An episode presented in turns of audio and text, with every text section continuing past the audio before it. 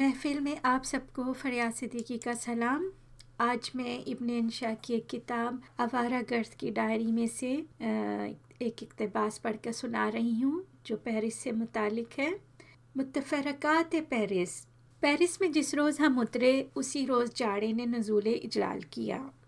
जाने किसने मौसम को ख़बर कर दी थी कि एक गरीबुल दयार हल्का सूट पहनकर घर से निकला है? खेमा और खरगा भी नहीं रखता। इस अरूसुल बलाद में बुलाने वाले इसे चालीस फरांक रोज़ाना देंगे और भूखा मारेंगे, क्योंकि इतना तो इसके होटल का किराया ही है। मैं न पीता है, ना पीने की इस्तात रखता है। पहलू में दिल गरम ज़रूर है, बल्कि यूँ कहिए कि कभी था, क्योंकि वो भी लोगों की सर्द महरियों के थपेड़े खाकर शीर गर्म रह गया है। बकौल इंग्लिस्तान के आगा हशर विलियम शेक्सपियर के, चल ए हवाए ज़मिस्तां चल, और ज़ोर से चल। तू सर्द महरिए अहबाब से ज़्यादा नहीं। कह नहीं सकते कि पेरिस की किस बात पर हमारा दिल आया। खूबा तो यहाँ के जैसे भी हों, लेकिन हमें सैन के साहिलों की आवारा गर्दी पुरानी किताबों, नक्शों और तस्वीरों की सैर दरिया, दुकानों के ज़ख़ीरे और शाहरा सामिशल का माहौल ख़ास तौर पर भाए। दर्सगाहों का माहौल हम आप जानते हैं कि कैसा होता है, लेकिन सौरबन के तालब इलमों को फ्रांस की रवायात आज़ादी से हिस्सा वाफर मिला है। इन तालब इलमों में गोरे भी हैं और काले भी। कालों को देखा तो शक्लें हम ऐसी लेकिन नसीब सिकंदरी जवानी की रातें मुरादों के दिन। यहाँ के लोग तालब इलमों को सर आँखों पर बिठाते हैं। अगर किसी ड्रामे या शो का टिकट दस या बीस फ्रांक का है तो तालब इल्म का एक फ्रांक भी बहुत जाना जाता है। ये बेचारे भी कलंदराना ज़िंदगी के आदि हैं। कुछ सामिशल के दो रोया सस्ते कैफ़ों की कतारें हैं। तालब इल्मों के गौल बाहर लगे हुए मेनू पढ़कर कम खर्च खानों का इंतखब करते हैं, बल्कि ज़्यादातर तो चमचे और प्लेट के झंझट में नहीं पड़ते। हाथ में सैंडविच है, जब ज़रा गर्दन झुकाई, खा लिया। इस आज़ादी शान कलंदरी की तो लंदन, ऑक्सफोर्ड या कैम्ब्रिज के तालब इम से ना रखिए उधर हमारे पेरिस से जाने के दिन करीब आते जा रहे थे और पेरिस से मोहब्बत बढ़ती जा रही थी। खुद ब खुद दिल में है ये शहर समाया जाता। शहर तो हमने और भी देखे हैं, लेकिन जो बात पेरिस की है वो और कहाँ। है हवा में शराब की तासीर। ज़बान नहीं आती, भले से ना आए। आखिर गुजारा चल ही रहा है। छः साल पहले हमने पेरिस कतई मुसाफिराना देखा था। एक टूरिस्ट बस में बैठ गए थे और उसने शहर में घुमा दिया था कि ये नेपोलियन का मकबरा है, ये महराब फ़तह है, ये नोट्रे डैम का गिरजा है और लूफ के तरो दीवार हैं। दूर से देख लो, फिर ना कहना हमें ख़बर ना हुई। ये तो कुछ देखना ना हुआ। इस बार हमने अपने शौक़ को रहबर बनाया और अपने टांगों की सवारी पसंद की। नोट्रे डाम या नोट्रे डामे को जी भर के फुर्सत से देखा। मजहबी सर्विस में भी पिछली बेंचों पर बैठे और इसकी अजमत का नक्श दिल पर लेकर उठे। पेरिस में ये सबसे मोहतरम इबादत का है, लेकिन हम तो इसे विक्टर ह्यूगो के इस नावल नोट्रे डैम के कुबड़े के हवाले से जानते हैं। यहाँ एक ज़माने में जुपिटर का मंदिर हुआ करता था। इसकी जगह बारहवीं और चौदहवीं सदी ईस्वी के दरमियान ये गिरजा तामीर हुआ। ज़रा इसकी रिफ़त को देखिए और वसअत को देखिए, इसकी पेशानी के मुजस्मों को देखिए, इसकी रंगीन मनकश खिड़कियों को देखिए, बुलंद बाला सतूनों और मखरूती छत की जहबाइश पर नज़र कीजिए, जाने कितने बरस इस काम में लगे होंगे। फ्रांसीसी लोग अपनी ज़बान पर ऐसा फ़ख्र करते हैं कि शाज नादिर ही कहीं अंग्रेज़ी का कोई नोटिस मिलता है। लेकिन नोट्री डैम के दरवाजे के पास जो नोटिस है, वो अंग्रेज़ी में है। लिखा है, ये म्यूज़ियम नहीं, खाना खुदा है। यहाँ ढंग का लिबास पहनकर आओ। इसे खेल का मैदान या साहिल बहर मत तस्वुर करो कि कुछ पहना पहना, ना पहना ना पहना। लहजे से पता चलता है कि ख़िताब दुनिया की सबसे अमीर, लेकिन नौदौलती कौम अमेरिका से है। या फिर एक तहरीर एवेन्यू बॉस्के की एक दीवार पर अंग्रेज़ी में नज़र आई यूएस, गो होम। ये पेरिस का होटल मलार है। होटल मलार को पेरिस का मलबारी होटल कह लीजिए तो मजायका नहीं। वही हैबत, वही शौकत, वही शान दिलाराई। यहाँ हमें घर का सा आराम मैसर है। इसके गसल खाने में हमारे घर की तरह पानी कम कम आता है। बल्ब की रोशनी ख़ास तौर पर इसलिए धीमी रखी गई है कि कोई रातों को पढ़ पढ़ कर अपनी आँखें ख़राब ना कर ले। बाथरूम ऐसी तंगनाए गज़ल है कि हमने फवारा खोल तो लिया, लेकिन बदन पर साबुन ना लगा सके। क्योंकि हमारे कारईन में से जो साहब कभी नहाए हैं, वो जानते हैं कि साबुन लगाने के लिए कोहनियों और घुटनों को हरकत देनी पड़ती है।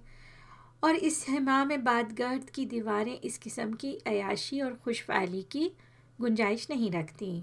एक और बात इस होटल में हमारे घर की सी ये है कि यहाँ कोई हमारी बात सुनता नहीं। सुनता है तो समझता नहीं और समझता है तो जवाब नहीं देता। हमारे होटल में कोई शख्स अंग्रेज़ी जानता बोलता नहीं। यही हाल हमारी फ्रांसीसी का है। पढ़ना तो इस ज़बान का ऐसा मुश्किल नहीं, लेकिन बोलना फ्रांसीसी में सबसे मुश्किल मरहला यही है। ये जालिम लिखते तो ए से जेड तक सभी हरूफ हैं। लेकिन बोलने में इनमें से दो तिहाई को पी जाते हैं। पेरिस उनके यहाँ पारी है। अगरचा बाजे बोलने में इसे पागीबी बना देते हैं। मशहूर सड़क शौज़लीज़े को आप अंग्रेज़ी में शायद पढ़ेंगे, चैम्प एलिजीज़। जबकि यह है शौज़लीज़े, जिसके सरेरा कैफ़ों में सुना है, जमीलुद्दीन आली घंटों बैठे रहते थे और मजमून इकट्ठे करते थे। हमारी मरगूब सड़क अंग्रेज़ी के कायदे से बोलो, बुलवार्ड सेंट माइकल होनी चाहिए, लेकिन फ्रांसीसियों के नज़दीक बुलवाग सामिशल है। हम मेट्रो यानी ज़मीन दोस्त रेल में सफ़र करते हैं। हमारा बताया हुआ स्टेशन का नाम कभी किसी की समझ में ना आया। ना किसी का बताया हुआ हमारी समझ में आया। लिख के बताते हैं तो मुखातिब कहता है अच्छा ये मतलब है तो मियाँ यूँ कहो ना। थक हार कर हमने ज़बान का टंटा ही ख़त्म कर दिया। रास्ता पूछें तो मेहरबान फ्रांसीसी आधा घंटे तक गुआ करता है और अपनी तरफ़ से वजाहत से समझाता है। लेकिन हमारे काम की चीज़ फ़कत इसकी उंगली का इशारा होता है। हमने भी अब इशारों की ज़बान पर ऐसा बुर हासिल कर लिया है कि राज़ी के नुक़ हाय दकीक तक इनमें बयान कर सकते हैं। लेकिन कभी कभी इशारा भी रंजक चाट जाता है। हम कल नीचे मेट्रो के प्लेटफॉर्म पर पहुंचकर एक साहिब दिल फ्रांसीसी से पूछ बैठे कि कैमरोन का स्टेशन जहाँ हमें जाना है, उंगली से इशारा करके इधर है या उधर है? अक्सर ऐसा हुआ कि हमें जाना मशरक़ को है और पहुँच गए मगरब में। उस भले मानस ने हमारे बार बार के इस्तफसार के जवाब में अपनी उंगली से बराबर नीचे ही इशारा किया कि इधर ना उधर, बल्कि गाड़ी यहीं आएगी। हम आजिज़ आकर वहाँ से खिसकने लगे तो हमें पकड़कर खड़ा हो गया और ज़बरदस्ती इस गाड़ी में बिठाया जो उल्टी तरफ़ को जाती थी। हमारे दोस्त हाशिम ने फ्रांस में ताज़ा वारद बसात हुए हैं। ये नुस्खा दरियाफ्त किया कि मुँह पूरा खोल कर आवाज़ निकालो। तब सही फ्रांसीसी लहजा बरामद होगा। लेकिन ख़ुद इनके साथ ये गुज़र चुकी है कि एक रेस्टोरेंट में उन्होंने एक चीज़ का ऑर्डर दिया जो तीन फ्रांक की थी। बहरा इस नाम से मिलती जुलती दूसरी चीज़ ले आया, जिसके इन्हें इक्कीस फ्रांक देने पड़े। मुमकिन है उन्होंने मुँह पूरे से कम खोला हो या ज़्यादा खोल दिया हो। बहरहाल, अब इनका कहना है कि जब तक पूरी तरह फ्रांसीसी पर अबूर न हासिल कर लूँ, कम अज़ कम ख़रीदारी में फ्रांसीसी इस्तेमाल नहीं करूँगा। इनकी ये एहतियात एन दानिशमंदी है। हमारी गली के सिरे पर एक बहुत पुरानी बिल्डिंग थी। अठारहवीं सदी के अवाइल की। किसी अमीर की हवेली रही होगी। इस फाटक पर एक बोर्ड हमने देखा। सख्ती दुवाच्योर हमने जी ही जी में फ्रांस वालों की तारीफ़ की कि अपनी तारीख़ी इमारतों का कितना ख्याल करते हैं। महकमा आसार कदीमा ने बोर्ड लगा दिया है कि कोई इसे गज़न ना पहुँचाए। इस गली में आगे जाकर एक और इमारत के फाटक पर यही लिखा देखा। वह भी पुरानी थी, लेकिन इतनी ज़्यादा नहीं। गोया महकमा असार कदीमा ने तहिया कर लिया है कि पेरिस की इमारतों की पुरानी शान बरकरार रखी जाए। लेकिन बड़ी सड़क पर हम मुड़े तो एक बिल्कुल नई इमारत के माथे पर यह बोर्ड देखा।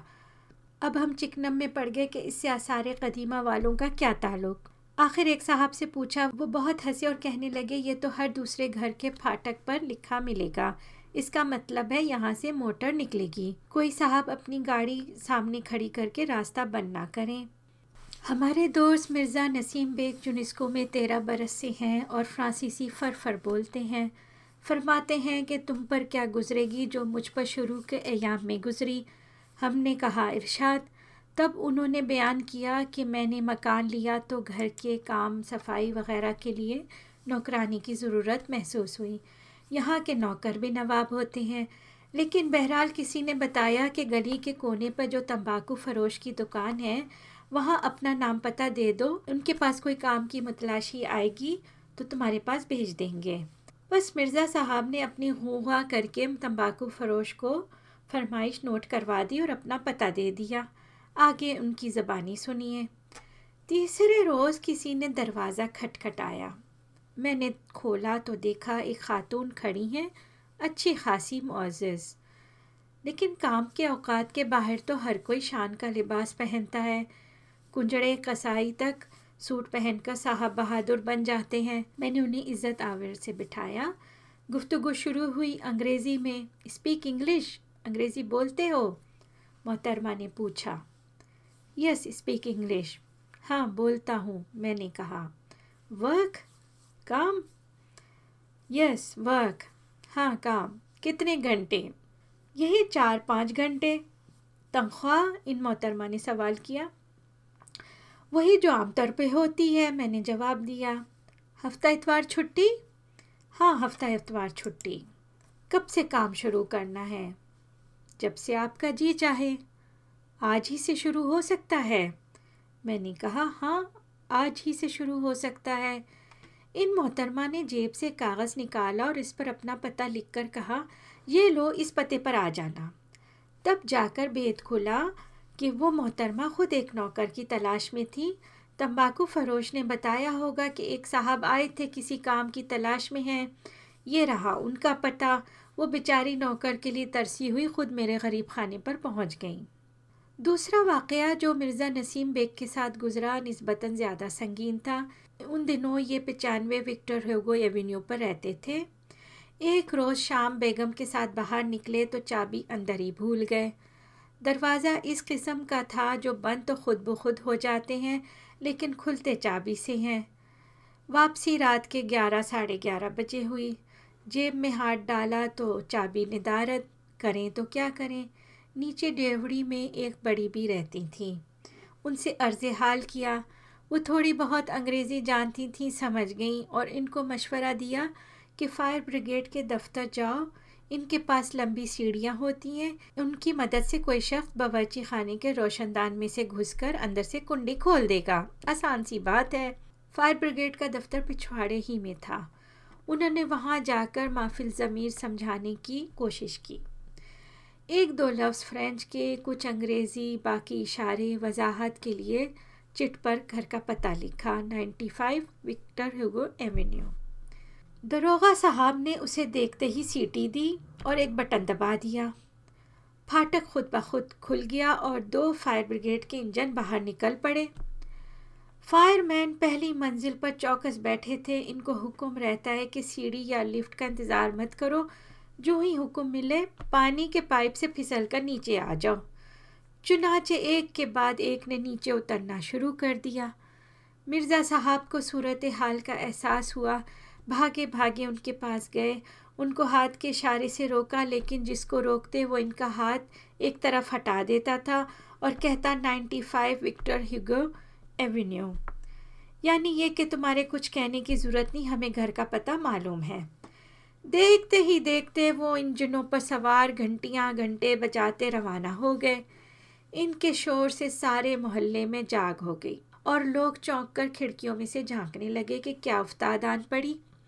बाजों ने फायर ब्रिगेड को देखकर फ़र्ज़ कर लिया कि आग लगी है और शोर मचाना और धड़ाधड़ बाहर छलांगे लगाना शुरू कर दिया। एक फायरमैन ने इनके फ्लैट की खिड़कियों पर पानी का टरेरा भी देना शुरू कर दिया। दूसरा कुल्हाड़ा लेकर ऊपर चढ़ गया, लेकिन आग ना धुआँ कुछ होता तो नज़र आता।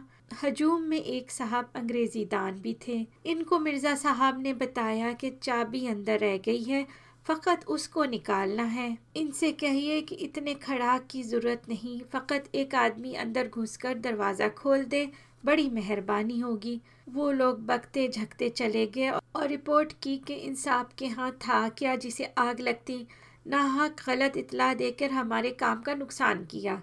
इनसे हर जाना लिया जाए। बड़ी मुश्किल से मामला रफा दफ़ा हुआ। तो जनाब, ये था आज का इकतबास। उम्मीद है आपको पसंद आया होगा।